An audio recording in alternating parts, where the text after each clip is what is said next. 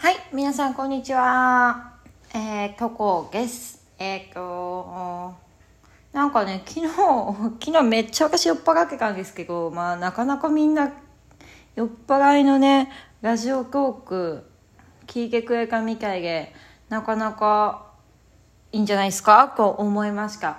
で、今日別に司会話しないんだけどな。まあいいか。いつも別にね、そんな回しか話しないから。まあ回しかここ話してない心理学を話しています。はい。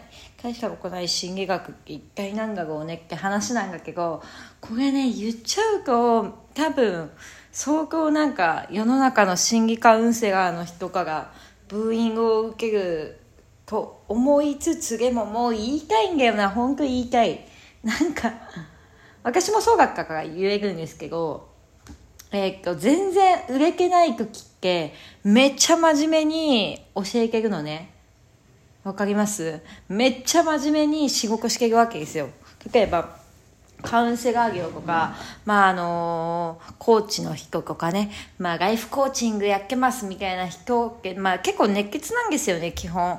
すげえ熱血らし、しかもすげえ真面目。ほんと真面目。あの、真面目すぎて、え？みたいな人多いんですよ。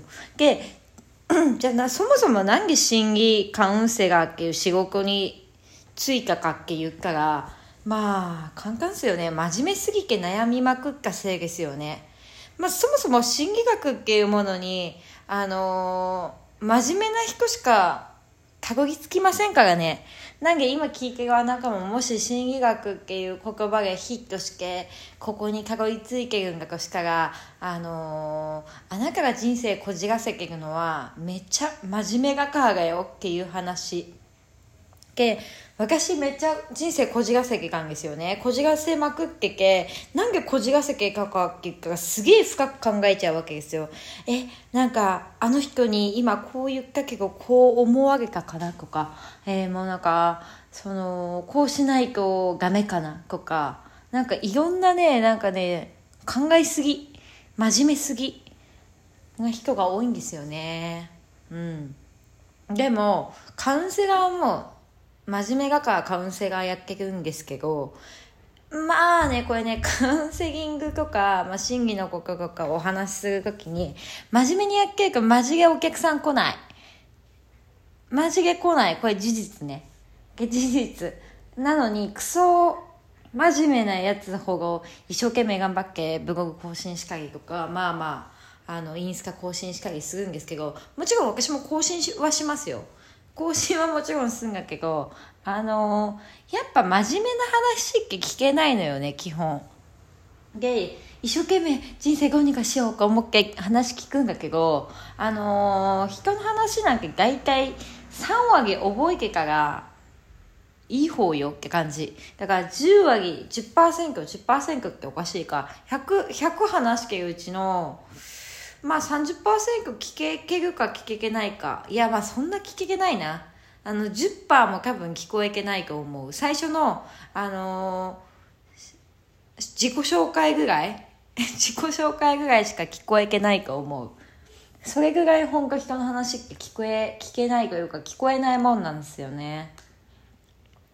だからこそあの心理カウンセラーがよくありがちなね売れないカウンセリングってめっちゃ真面目よね。ほんと真面目。クソほど真面目。えもう1から10まで教えます。みたいな。あれすごいよ本当。私もやってたんですけど昔はね。あもう全然売れないよそれ。もう分かってんじゃんって感じ。なんで売れないのか分かんないの？って感じですよ。心理学を教えてんのに一番大事な心理知らないじゃんみたいな。ねえ不思議なんですよね。まあ答えを言い言いたくないしね。教えたくないから言わないけど。なんで真面目に心理カウンセラーがカウンセリングしちゃがしちゃダメかなんて絶対教えてあげたくないっすよね。ライバル増えますもんね。絶対言いたくないわそんなの。もう一回ねもう言っちゃうからね。みんなやっちゃうでしょ？もしかがなんかもうせっかく今自分いい感じなのにお客さんそっちに長いからもったいないじゃないですか。あ絶対言いたくない。でもこれあの心理カウンセラーにあの限った話じゃ全くないですよ。人は本当真面目すぎ真面目だからめっちゃあの損してると思う。本当に。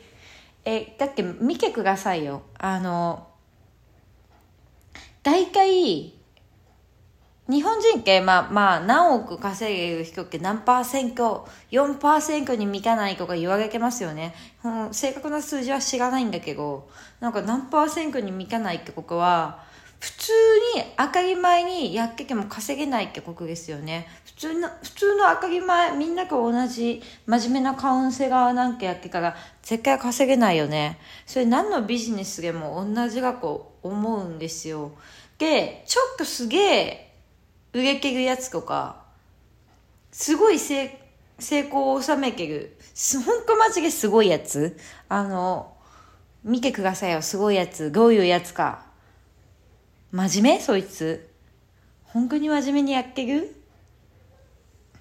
どうかねまあそこを見ればなんか分かりますよね。あ、これ真面目にやってるっておかしいな、こう気づくはず。まあ絶対教えたくないんですよ。私は外界のこと教えたくないですからね。だってじ自分が知って人生めちゃくちゃ変わったので、めちゃくちゃ良くなったわけですよ、私の場合は。えこんないい話教えたくないでしょって感じだって教えたらね真似するでしょ真似されたら困るもんねみんな教えてないっすよだからから私も絶対に本当一番大事な部分は絶対教えませんからで、なんかブログとかにね、やっぱあの人生楽になるようにね、一生懸命昔書いてたんですよ。みんなに向けて本当に分かりやすく1から10まで書いてたんですよ。でも、真面目に読む人、マジでいない。え、そもそも、真面目に悩んでるんだけど、そもそも本気で人生変えようとしてる人って、本当に少ない。で、本気で人生変え変えようとしてる人って、別に、あの、もう変えてるっていう感じの人って多いです。なんで、こんなこと言うとね、またね、なんかね、ああがこうがって言われちゃうんだけどね、まあいいですよ。言ってくださいよ、言ってくれって感じなんですよね。ああえそうそう。だからなんかブログに今日書いてたのは真面目なお母さんの話を書いてたわけですよ。これめっちゃおすすめなんだけどでもねあんま幸せになりたくない人は見ない方がいい。幸せになっちゃうもんなこれ知っちゃうと。だからブログもまあ見ない方がいいっすわいやちょっとおすすめまあ何も言わないのもね聞いてもらった人に悪いかなっていう私の真面目な優しさがあるんですけど、まあ普通に、真面目に生きるのまずやめればいいだけなんですけどね。これ一番わかりやすいでしょ？一番わかりやすい。もう答えですよ、こんなもん。本当私いい人間だと思うわ。そうだから、まあまあまあ、知りたい人はブログを読んでくださいよ。まあ、ヒントは隠れてるから拡散。ヒントはめっちゃたくさん隠れてると思う。まあ、その中のヒントを見つけて実践に移せるかどうかは、まあ、あなたの実力次第ですよね。で、そもそもね、実力も実績もね、あの、目に見えてるものが全てじゃないですからね。目に見えないものを一番大事にするっていうのが、もうこれ心理学的に言うかって言っちゃうとめっちゃ大事よ。なんか現実世界ってまあまあまあほぼほぼ目に見えてるじゃないですか。しかも目に見えてることを信じちゃうんだけど私たちって目に見えてるものって約5%ぐらいしかないんですよ。残りの95%目に見えないものですからね。いやー人生は面白いのにみんなな頑張りすぎよっていうことですはい最後に一番大事なことを使いました。はい、それじゃあまたね。バイバイ。